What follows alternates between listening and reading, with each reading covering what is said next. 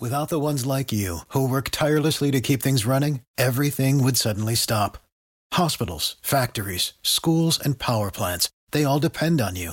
No matter the weather, emergency, or time of day, you're the ones who get it done. At Grainger, we're here for you with professional grade industrial supplies. Count on real time product availability and fast delivery. Call clickgrainger.com or just stop by. Grainger for the ones who get it done.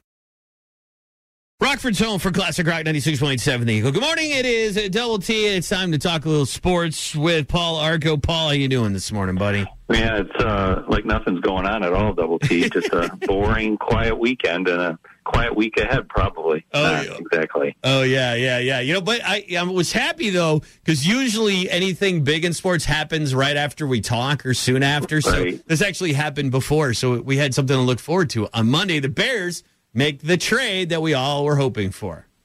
Yeah, I mean, who saw that coming on Friday, right? I mean, I did see some tweets that some people were talking about, you know, it could happen soon, but I'm not sure anybody thought it would happen later that day. And that's exactly what happened when they made that big trade with the Carolina Panthers. And uh, they did send that first uh, overall pick to the Panthers.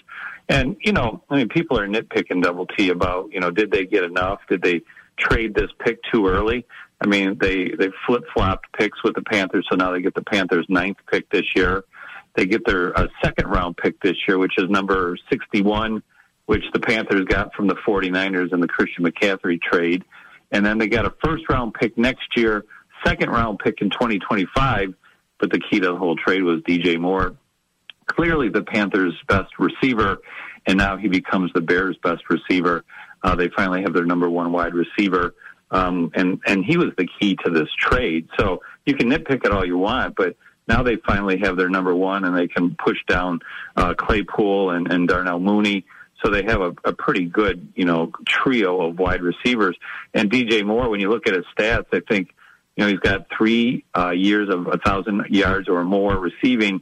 Uh, if you look at his stats, Double T, and I'm sure you have, uh, with his over 5,000 yards receiving already in his young career, and he's only 25 or 26, he'd be the Bears' all-time leading wide receiver, surpassing Johnny Morris. Which What is does that? What does that tell you? Yeah, yeah. I mean, nothing against Johnny Morris or anything, but man, like to have that as your like best receiver ever, not not good. So yeah, it's No. good to see that they finally got a good receiver. Uh, improves their their receiving corps quite a bit, and I, I think it's a good move. I like it. I only saw one story over the weekend, and I was looking a lot. I mean, of course, there's people you know making comments, but out of the experts, I only saw one that said that the Panthers won that trade. Yeah, I, I, I don't know how they won the trade. What, what people are really kind of um, uh, upset about is, you know, that a lot of experts are saying that the Bears fleeced the Panthers, and I and I agree. We don't know that they fleeced the Panthers yet, right? I mean, we don't know who the Panthers are picking. Uh, we don't know if that's going to be a Hall of Fame quarterback or a bust out in three years. We don't know what the Bears are going to do with all their picks. I mean, is DJ Moore going to be truly a great receiver in Chicago, or is he going to be a pedestrian receiver in Chicago? So uh, you you can't uh, you can't judge a trade within really the first three years of of making the trade. So we don't know, and you know, c- I know that another complaint of some people that they they made the trade too early. I mean, there's still several weeks before the draft, but you know, I think both teams wanted clarity going into free agency this week, and then I'm sure the Bears probably talked to a couple other teams.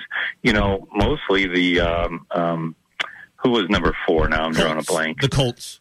Yeah, the Colts. I'm sure they talked to the Colts, and you know maybe they said, "Give us your best offer," and maybe the Colts couldn't top this. So um, we we can just nitpick it all we want, but in the end, they got some. I, I, think some pretty good picks. They got a great wide receiver. Another thing people were complaining about is why didn't they get a first round pick in 2025? Well, they still got a second. And I think that was because they got the, the wide receiver and DJ Moore, and that's why they didn't get it first. But overall, it's pretty hard to complain what Ryan Poles did this weekend. No, not at all. It's good. And, and I mean, there's the rumor that they could trade down again. I also saw a story over the weekend that said that Carolina isn't opposed to trading down. You know, if the Colts were afraid they were going to take their spot. So there's still some things that could happen. It's crazy in this world, isn't it? Well, well, it is. And the other thing that is still out there is that Jalen Carter, the defensive tackle from Georgia who has run into some legal issues here uh, during the post during the off season. Um, you know, he was projected at maybe number one or number two, and when the Bears had the first pick, you know, they might be picking between Carter or Will Anderson, the edge rusher from Alabama. Well, you know, now, you know, they're wondering if Carter's stock has dropped because of his off the field issues. And there's an outside chance they could get him at nine if he falls that far. So, you know, if that happens and they make this trade, plus got the stud receiver, wow, that would be quite the off season. And we don't even know what the Bears are going to do this week in, in free agency. You know, by the time you and I talk next week, T, they'll probably have some uh, offensive line and defensive line help as well. Yeah, yeah, it's going to be exciting. Now it's starting. Here we go. The wait's been on. Now it's time to get it rolling and see what direction the Bears are going. But that's not all that's going on. Of course, all the over the weekend, all the conference tournaments were going on in college basketball, and now it's time to fill out your bracket because the the whole thing starts this week. How you feeling about it? Uh, you know, I, I think overall, you know, there's usually a lot of criticism of the committee after they, you know, unveil the, the pairings. But, you know, this year, um, there isn't really a lot of complaints. Um, again, I keep using the word nitpick this morning, but, you know, there's a couple little things, uh, you know, that you can look at. Um, you know, Houston getting a number one seed. Well, they have a better seed than Can- Kansas, who had a, you know, probably a better season than Houston. And all that means is Kansas doesn't get to stay in the Midwest. Well, boo hoo for Kansas. Uh, they'll be fine, I think, uh, in the end. But, you know, your, your number one picks were, um, seedings were to be expected, you know, Purdue in the East, Houston in the Midwest, Alabama, who's probably the best team overall. They're in the South, and there'd be no surprise if they won it. Um, and then in the in the West, that's where Kansas landed.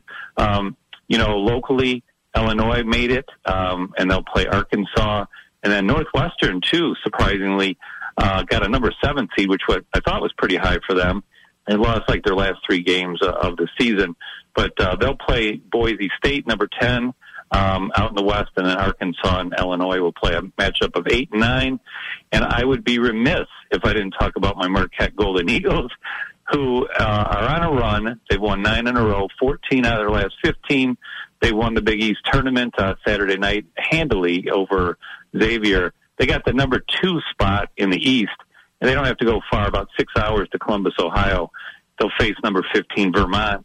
If they get past them, double T, uh, there's a matchup with either Michigan State or USC waiting for them next Sunday. So you know, I am a cautiously optimistic Marquette fan.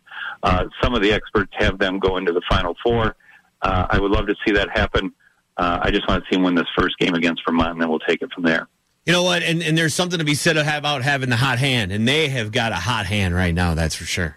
Oh, absolutely. You know, and they're not the only ones. Uh, Duke is coming in playing very well too. So, yeah, I mean, all these coaches. It's cliche, but it's true.